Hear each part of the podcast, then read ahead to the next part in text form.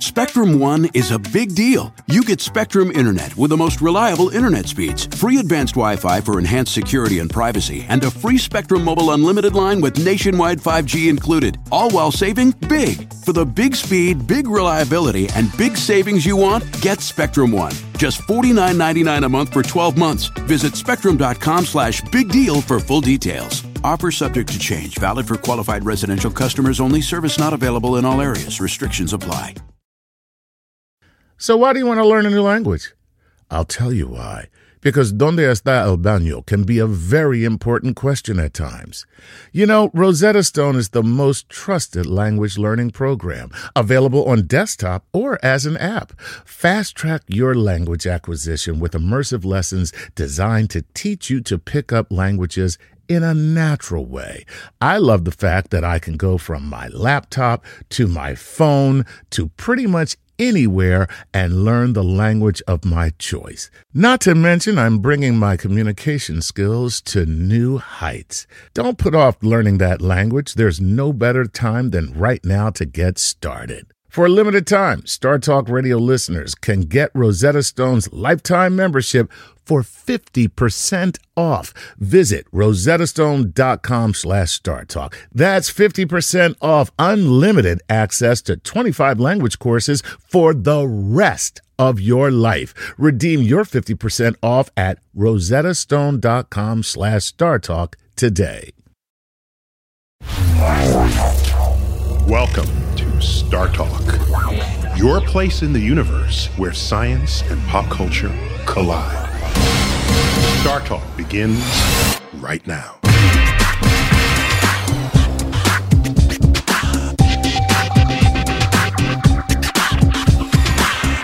Welcome to Star Talk Radio. I'm your host, Neil deGrasse Tyson. I'm an astrophysicist and director of New York City's Hayden Planetarium. In this Star Talk, we're featuring my interview with the award winning actor Lawrence Fishburne. You've probably seen him in a bunch of movies. And he was shooting a new sci fi indie film in Albuquerque, New Mexico, when I ran into him when I was filming Cosmos on a soundstage in Santa Fe, New Mexico. Cosmos was filmed all around the world, as well as in two major sound studios, one in Los Angeles, one in Santa Fe. And in Santa Fe is where we filmed all the scenes on the spaceship of the imagination. If you haven't seen Cosmos, check it out. It's actually online if you don't catch it in real time on television. Online, it's www.cosmosontv.com. In this first clip with Lawrence Fishburne, I run down the list of some of his most popular movies. We also discuss his interest in science and the influences that led him to a career in film and television. Lawrence, you have the most diverse acting career of anyone I have seen. I mean, I mean, Thank you. uh, from Pee Wee Herman to Apocalypse Now. Pee Wee's Playhouse, Apocalypse Now, Nightmare on Elm Street 3, Damn. School Days. School Days, of course. and one of my favorites, Oh, Yeah. which was not a box office success, but so well made and so beautifully done, and you were the character of the movie, was Searching for Bobby Fisher. Yes, Bobby Fischer oh, was wonderful. man, what a proud product Yeah. that is. That's a really great movie. my son, in fact, got into chess by seeing that, and now he's moving up. He's 12. Really? Yeah. Wow. So, you know, I'm not just blowing smoke. There's a lot here. My regret is that I missed you on Broadway in Oh, in um, Thurgood. in Thurgood. Well, we'll read get you a all copy. about We'll it. send you one. Oh, good. Yes, Okay. We actually shot it in D.C., where he did most of his great work. But he was at Howard, right? Yeah, Out at he was Howard. at Howard. He was, Yeah, you and know, then, on of course, Supreme Court. and all of that. Right. It was like doing the home team thing. It was great.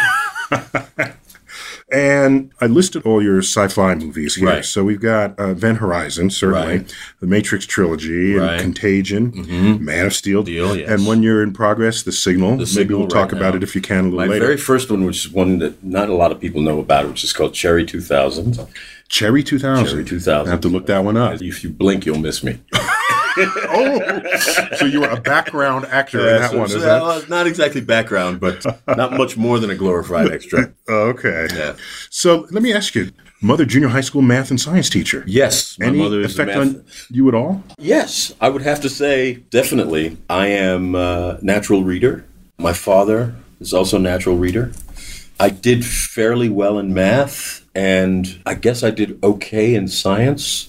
I think both of those two subjects just helped round me out in terms of making me a curious person. So I'm naturally curious about the world. Many people who take math and science who don't become mathematicians Mm-hmm. or scientists think that it's, well, I'll never use this again. But you just hit the nail on the head that it changes your outlook. Yeah, I mean, it made me curious about the world and it gave me a way into the world, a way of investigating the world and exploring the world that wasn't just about what things looked like or how people talked. I mean, I had that kind of curiosity naturally, but for example, I would say the big piece that allowed me to think about another part of the world and another culture, for example, is like the Hindu Arabic system. The way they introduce that to you in school is like, what? You're like, yeah, yeah, yeah. We didn't invent numbers. Somebody else invented the number system that we used. That's why they're called Arabic numbers. yeah, yeah. And so when you think about that, then it gives you a window into that part of the world. allows you to start thinking outside of the box. Outside of the box and outside of your world and where you come from and all that stuff. So that kind of stuff was great. And then, of course, with the science thing, growing up in New York and having access In to- Brooklyn. in Brooklyn, having access to the Brooklyn Planetarium, having access to the one in Manhattan, and having the Hayden the Planetarium. Mm-hmm. Hayden Planetarium exactly. That's my place now. Just Is so you it? know. Oh. I got the keys. Oh, you Just- got the keys? Just back up. Oh, oh, You know, oh. You got to know somebody. You know? so loud. cool. I'm right there on 86 too, so I'm ooh. Neil, where you at? you can knock on the Trying to door. get my stargaze on, Papa. You know what I mean? When the moon is in the seventh house. No, so you have a secret knock, and I'll know I- it's you in the he'll back know it's door. me. I'll let you in the back door of the universe. Exactly. but we had access to Hayden. We had access to the one in Brooklyn. And I think all of my friends, we were all curious about the world. And, you know, we had Cosmos. We grew up with Cosmos. Cosmos was on TV. It was With on- Carl Sagan, yeah. With Sagan, I mean. so it's kind of a baptism. We had that. We had Star Trek, Mm-hmm. Yeah. the yeah. original. We had Space 1999, which was all about exploring, you know, it was all about what's out there. But how early did you think or know you were going to be an actor? I became an actor at the age of 10. I became a professional actor at the age of 10. Did you have any sense that your knowledge of science would matter or play into Yes, this? I did, because the first thing I wanted to be was I wanted to be a doctor. Oh, Okay, put a was check in that six. box because you got So- that CSI, your doctor. See, so as a doctor, you know, you got to have some science. You can't be doctoring on people and not have some science. it just don't work. I wanted to be a basketball player. I wanted to be Walt Clyde Frazier specifically. a friend of mine in high school was the ball boy for the Knicks. stop. and while Clyde was playing, and I had the same size feet as Walt Frazier. he had his Puma contract. Every game he'd throw his shoes away. And my boy would go, Oh, I hate you right now. Oh, I'm still wearing Pumas. I'm still trying to find Clyde's Pumas. You got some old ones in the house somewhere near? Me and Clyde had the same feet. That's- and oh, I, I- man. I had free Pumas for like a year and a half. That is crazy. yeah. So, So- this is the era. This is the era. So that was the year. So I wanted to be a doctor. Then I wanted to be a basketball player. Then I became an actor at 10. And I realized immediately that as an actor, I could be anything. Anything. So science would fall under the heading of anything. Most things, really, when you think about it. So I was never one of these people who's like, oh, I'm never going to use that. It was when I get an opportunity to use that, then I'll explore it some more and I'll learn something, maybe. so when you were a kid in school, were you like the class clown, the geek? Definitely class clown. Not anyone, a teacher would have said he'll go far. No, probably not. But you said you did well in math? I did well in all subjects, yeah. Okay. So you're a good student then. I was a good student. All Uh, yes. right. Generally, that's when people say you'll do well. But I was a little too social sometimes. funny thing in life, that's great, but in school they don't like it. No, and I challenged one of my teachers, who was the one who said I would go far. I challenged him a bit, but you know, he got over it. It was all right. You've been listening to Star Talk Radio. I'm Neil deGrasse Tyson. When we come back, I'll talk with Lawrence Fishburne about one of my all time favorite movies, The Matrix. The Matrix is everywhere. It is all around us. Even now, in this very room. You can see it when you look out your window or when you turn on your television. You can feel it when you go to work, when you go to church, when you pay your taxes. It is the world that has been pulled over your eyes to blind you from the truth.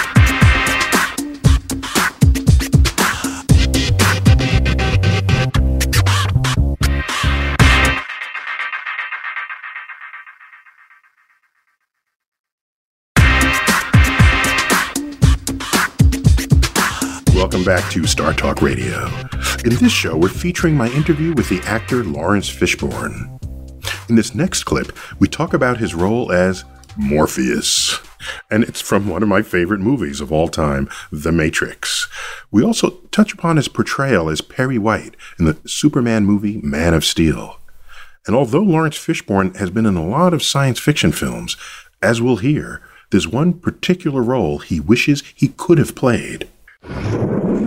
So we got to do some time on Matrix here. Sure. Um, it's one of my top three favorite Sure. films in my Cool. life. Is Matrix One, of course. Right, yeah, Sorry. yeah. I'm, No, I'm sorry. okay. Matrix One. I'm with you. I just thought it was stunning and jaw dropping and, It was. and everything about it. At the time, Mm-hmm. did you have any concept that this was going to become what it was? What I knew was that it was simply the most original material that I had ever encountered, and that I was going to play that part. Okay.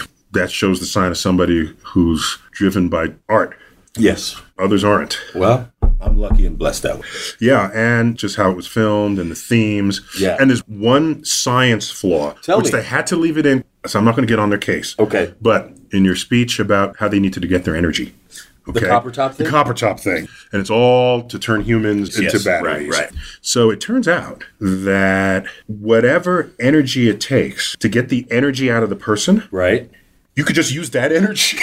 Oh, you could just use that. Every time you use energy to get energy from something else, you lose energy. okay. So you're feeding this entity, Organism, organism, right, right. Mm. food, which is energy. Right.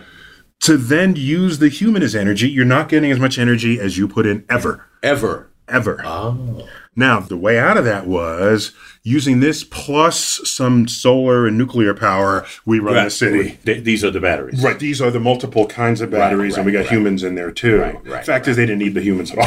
But it's really cool, though. It's That- I have to admit, it's a case where coolness overrides Movies everything. overrides it. And sometimes in science fiction, that's the criteria. Sometimes it's style over substance. And style works in science fiction. it- it does. Because you could take a style where you're not passing judgment. Well, that didn't fit that Makes era. sense. That's not what they would have done in 19, whatever. You know, Right. look, it's 2350. Right. Mm-hmm.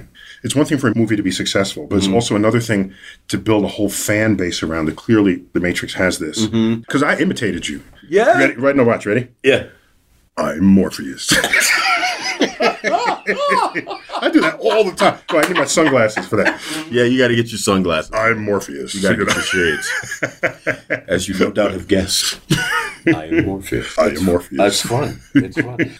what was great about him for me is he turns out to actually be this, you know, one of my favorite characters and everyone's favorite characters in science fiction is Darth Vader. Vader is a great character. Morpheus is kind of like Vader and Obi Wan rolled up into one guy. Mm-hmm. So, the power and the philosophy. Yeah, he's light mentor and dark mentor. yeah. mm. So that's a fully realized human being in a way that we don't get to see that often. Yeah, I know it was working for me because you were Morpheus in that role, and Mm-hmm. I'm not thinking Lawrence Fishburne. Right. I'm just Exactly. thinking Morpheus. Yeah, and yeah. when I see you in Searching for Bobby Fisher, you're the homeless guy in the park. so, so I guess I'm complimenting you, Thank but you. the character it lives in that time and place Thank you. with you. So, what's your favorite special effect in The Matrix? Oh wow. Yeah. My favorite one Yeah. is when the whole team goes to see the Oracle and there's that shot in that room on I know the phone. every frame, so you don't have to try to remind Okay, me. so the shot in the room I'm on the, there. on the phone and the, the camera goes around the phone and there's Yes, no one and everyone- there. everyone is And coming then in. suddenly when the camera makes the revolution, everybody's there. Yeah. That's my favorite special effect. really? Yeah, because it's not a special effect. It's, you know, It's the simple, actually. It's very simple. The camera's in the room. It's on a track w- or a steady cam. I can't remember. which. phone rings. We were in the room, and the camera made one revolution, and before it made the other revolution, we all rushed and got into position. Okay, so you're easy to please. So- forget the bullet time. Yeah, yeah. It's The- an old time movie trick. It's like the camera never lies, but we can lie to it. That's my favorite special effect. It's in an the movie. interesting. It has a good sort of musical beat to it. It's as got it great happens. music, Yeah. you know, and it's got the great movement of the camera, and then suddenly you've got this beautiful tableau of this whole team of people just suddenly around the phone, pick up the phone and go, "We're in." Right. in the Matrix, you're really an action hero uh, on some level, yes, exactly. and that's a genre unto itself. unto itself, but you know, I mean, that's a really a young man's game. You know what I mean? I'm not looking to be an action hero at 60. I don't mind doing some action. Well, you convinced me you knew a little bit of kung fu. But I do. I know a little bit of kung fu. Movie kung fu. I like kung fu. It's pretty good. So Perry White, Yes, editor of the Daily Planet.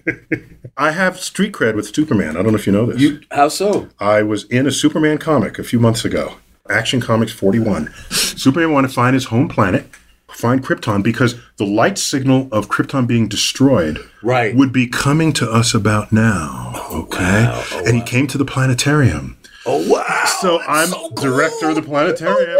and and I, I'll send you I'll That send is you so cool. the comic. Okay. And so I'm there with Superman. I may have the comic, Neil. I'm told there were two. There's Superman comics and action comics. I may have the comic. Here's the fun part. So I go. I, we're talking through the plot about Right. how I'm going to deal with him and how Right. what questions he might ask. And I said, "Oh, by the way, if it makes no difference to you, could you take a few pounds off of me?" and the guy said, uh, "Dr. Tyson, this is the world of the comics. Everyone looks good. Everyone looks good. you got to love Superman. you can't not love Superman, and you can't not love the Bat. You just can't. You know, my favorite comment about Superman is that." He actually has no costume. There's nothing covering his face Uh-huh. No. when he's Superman. No. His costume is to It's blend Kent. in with it Yes, with, in real life. Yes, yeah, that's his costume. His costume is his glasses and his suit. And his- you know, Yeah, yeah, his mild mannered reporter. that's right. Yeah. He is himself when he's the superhero. Yeah, that's true. It's any role in a sci-fi movie you ever wanted. Yes, Doctor Manhattan in The Watchmen. What a striking character that is. Doctor Manhattan. I would have loved to have done Doctor Manhattan. However, I just worked with Billy, who played Doctor Manhattan, and he was magnificent.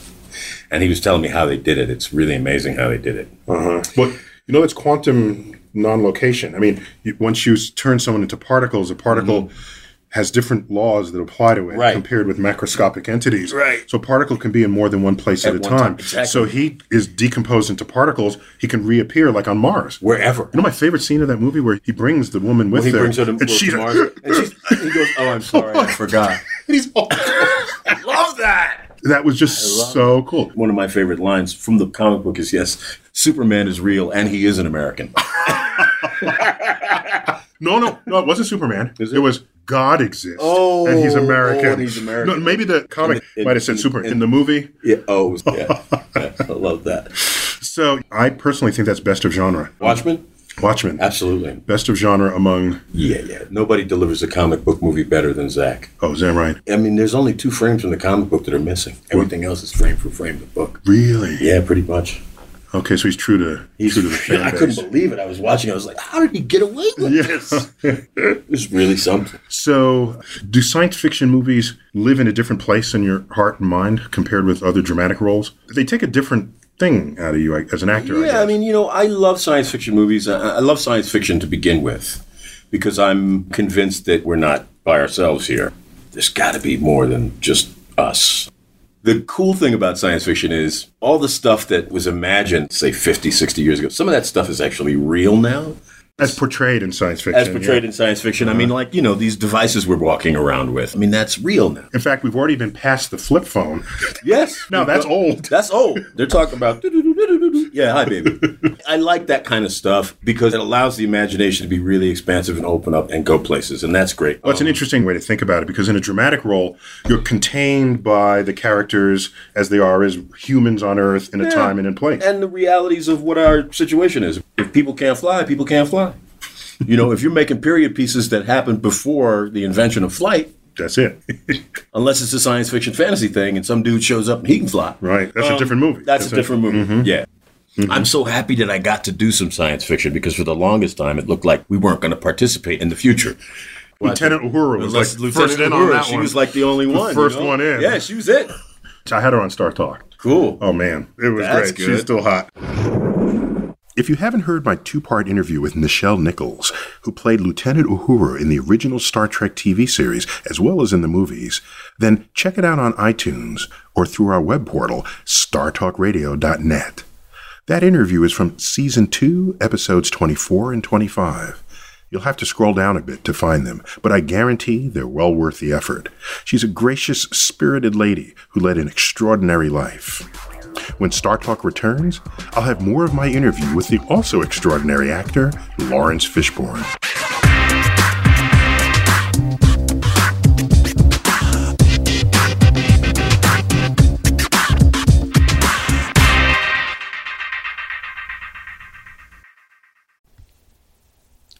This podcast is supported by FedEx. Dear small and medium businesses, no one wants happy customers more than you do. So you need a business partner just like you, like FedEx, who understands your passion for serving your customers because they have the same commitment towards you. That's why FedEx offers you picture proof of delivery, packageless and paperless returns, as well as weekend home delivery to 98% of the US on Saturday and 50% on Sunday.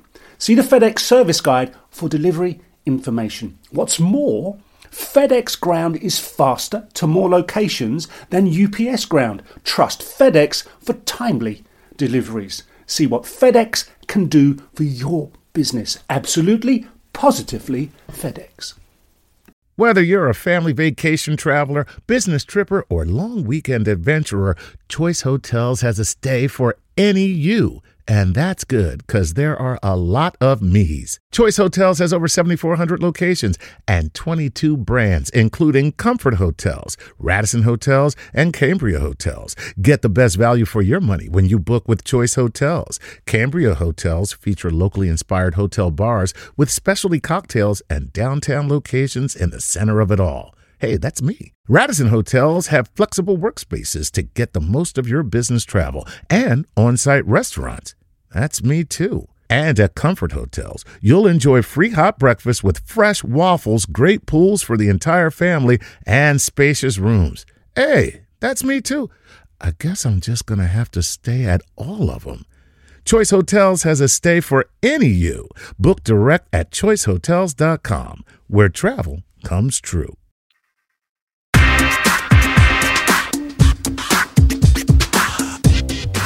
How to win, he taught you how not to lose. That's nothing to be proud of. You're playing not to lose, Josh. You got to risk losing. You got to risk everything. You got to go to the edge of defeat. That's where you want to be, boy. On the edge of defeat. But But what? Play. Welcome back to Star Talk Radio. I'm Neil deGrasse Tyson. In this show, we're featuring my interview with Lawrence Fishburne. In this segment, we discuss his role as a chess hustler in the film Searching for Bobby Fischer.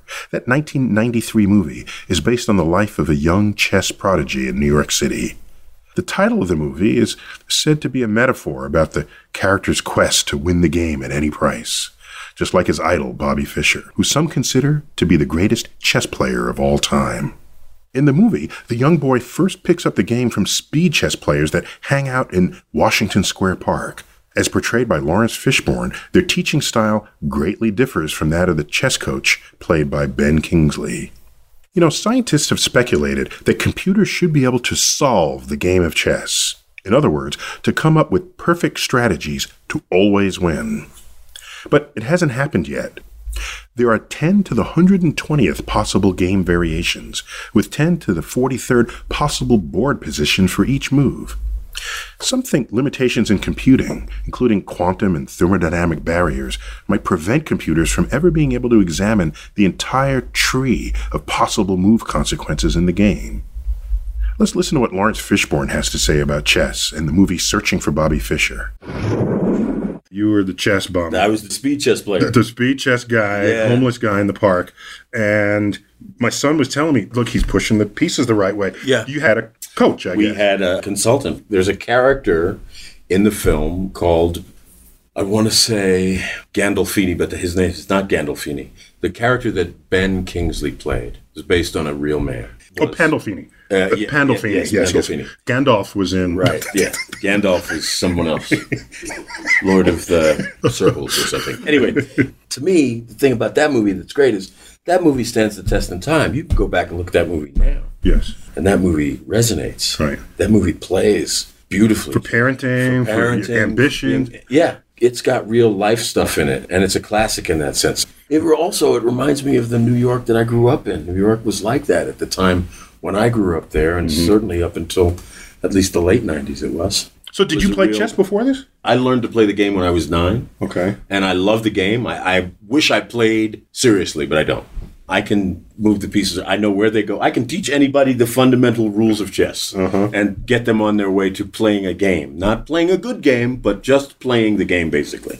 So doing that movie was great because for a little while, people thought I played seriously, and that always is kind of fun. But I taught a couple of young people during that period of time. You know, people who otherwise might not have gravitated to the game.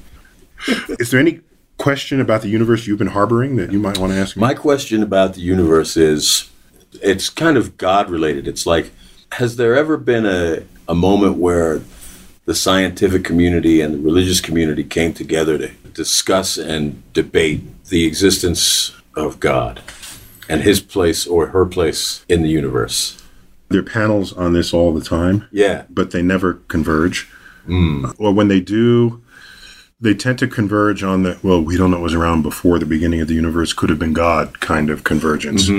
But what's happening there is they're assigning the scientific ignorance to the religious knowledge. But what happens when the scientific ignorance goes away because you made a discovery? Right. And the history of exploration shows that there are plenty of things that religion pretty much had control over, like epilepsy. right. What was that? That you were possessed. Uh, oh, uh, yes. Devil was in you. Right, right, right. Okay, wait a minute. There was no other accounting There was no for what- it. right. You're frothing at the mouth. It happens at an instant. Right. You know you did something bad.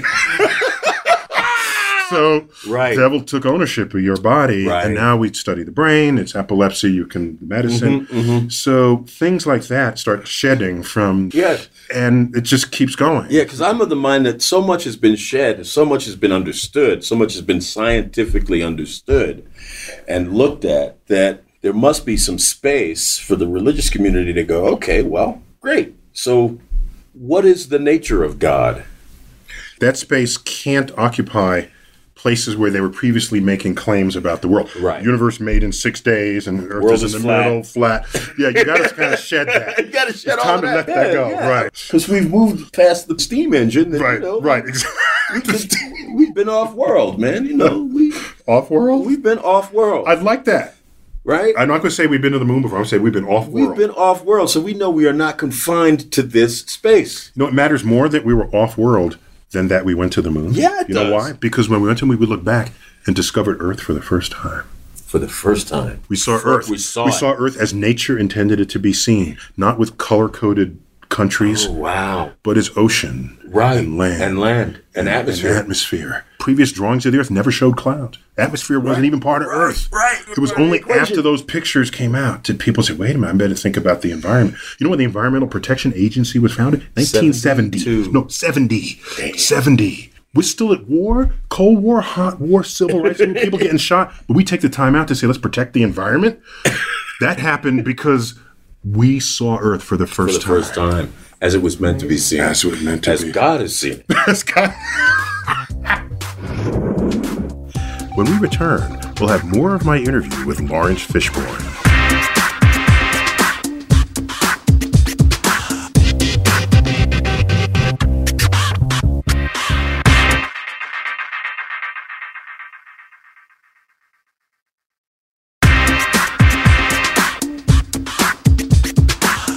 Welcome back to Star Talk Radio. I'm Neil deGrasse Tyson, and we're continuing now with my Lawrence Fishburne interview.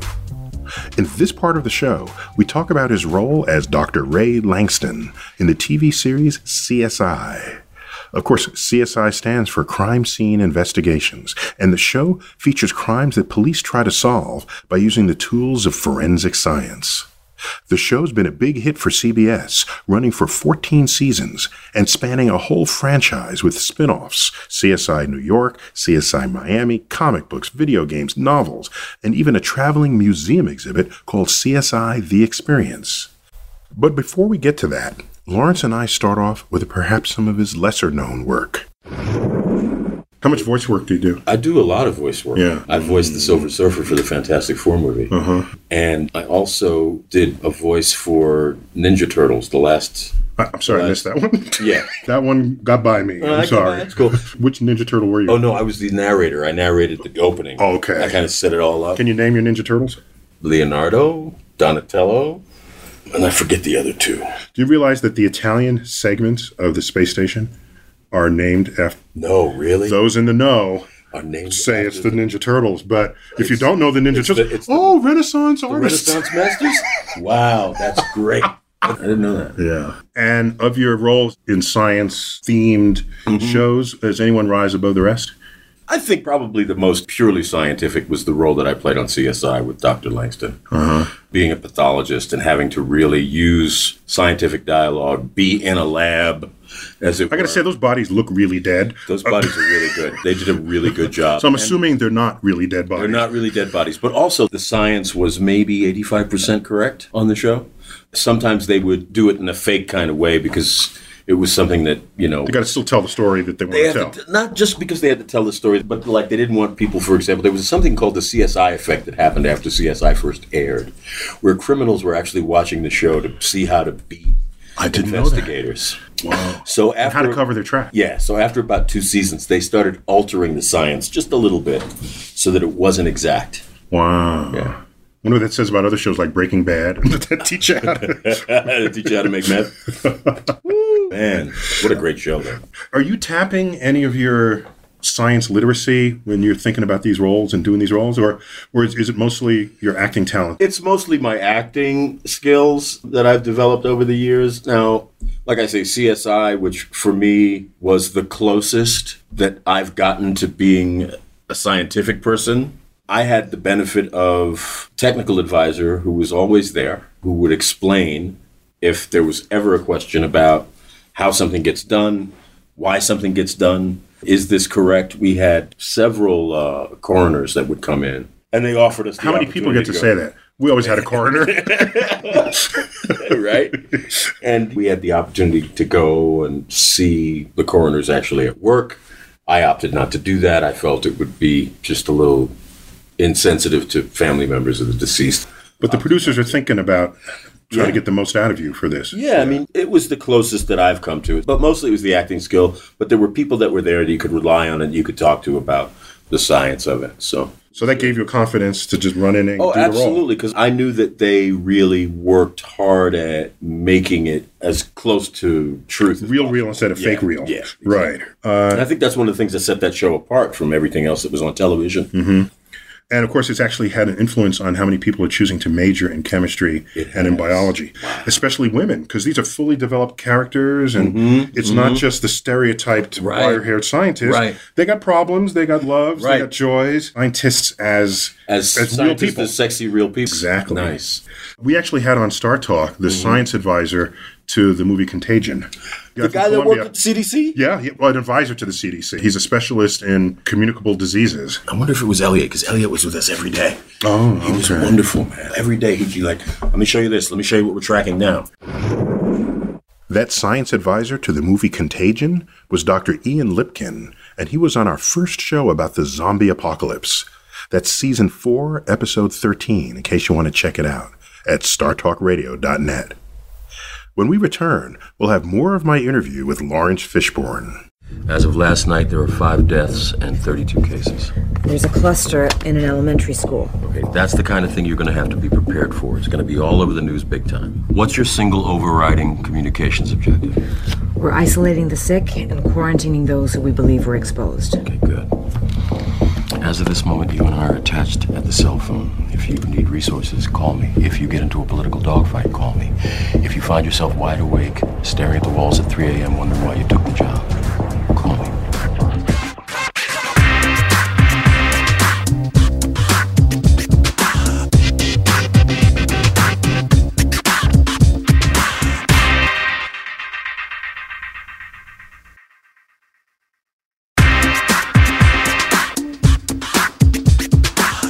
You never told me that. That's just it, DJ.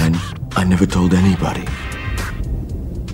But this ship knew about it. It knows my fears, it knows my secrets. Gets inside your head and it shows you. Welcome back to Star Talk Radio. You can find us on Facebook at Star Talk Radio. And we also tweet, of course, at Star Talk Radio. If interested, I also tweet at Neil Tyson. We're wrapping up my interview now with Lawrence Fishburne. He's a talented actor with such a broad range, not only appearing in the sci fi films featured in this show, but also, for instance, in Event Horizon and Predators. He played roles in many different kinds of movies, including Apocalypse Now, Boys in the Hood. He even played the title character in Shakespeare's Othello. In this final clip, we start off talking about the movie he was filming, The Day in the Desert in New Mexico. And then we get into a deeper discussion about his plans for the future. Yeah, I got this thing, The Signal, that I'm doing with this young director called Will Eubanks here in New Mexico, Uh-huh. which is a very interesting little piece about a young man who's confined to a wheelchair. He and his hacker buddies get contacted by a signal somewhere out here in the desert. They're in MIT. Somebody in the desert is really, Talking to him. really messing with him, Oh, really hacking him. really hacking him. And so they get in the car and they come to find the signal. I would think that would be a bad idea. but- Yeah, it is. And then they disappear. And when they reappear, well, they're somewhere in the desert with strange scientific folk. we are strange folk, indeed. And I play this strange scientific man who's trying to help him piece together what has happened to him. So, are you alien or Earth? I am uh, definitely Earth, and I am definitely here. It's just a little. It's having fun with the space time continuum. It's yeah. It's some other shit altogether. let me just say, because I wouldn't have done it if it wasn't some other shit altogether. It's really. When I read it, I was like, "Oh, this is gonna be good. Yeah, I gotta do this one." So I hope you dig it. and so, where are you going to be in five, ten years? What do you want to do? Oh goodness, I'll still be acting. I'll be producing a lot more. Yeah, I saw that. Producing, writing, um, I'll be directing. Uh-huh. I'll be directing a lot more. I'll probably have two to three shows on television somewhere, maybe network, but Mm-hmm. as lead or, or no, as, no, as a character? Oh, as, producer and yeah, Uh-huh. as creator, and possibly as lead. I might do a lead in one of them, but I'm almost, almost accustomed to you showing up in a pre existing movie. You know, Right. that's obviously a different role than being the leading man, but Mm-hmm. you have such a strong presence that it makes certain scenes in a movie, right? sure. So I'm, I'm just wondering if someone said, "Here, you can be leading man and you get a zillion dollars, Right. Mm-hmm. But it's schlock No thanks. because it's a craft." after the CSI experience, it was brought to my attention that there may be space for me in the television landscape as creator.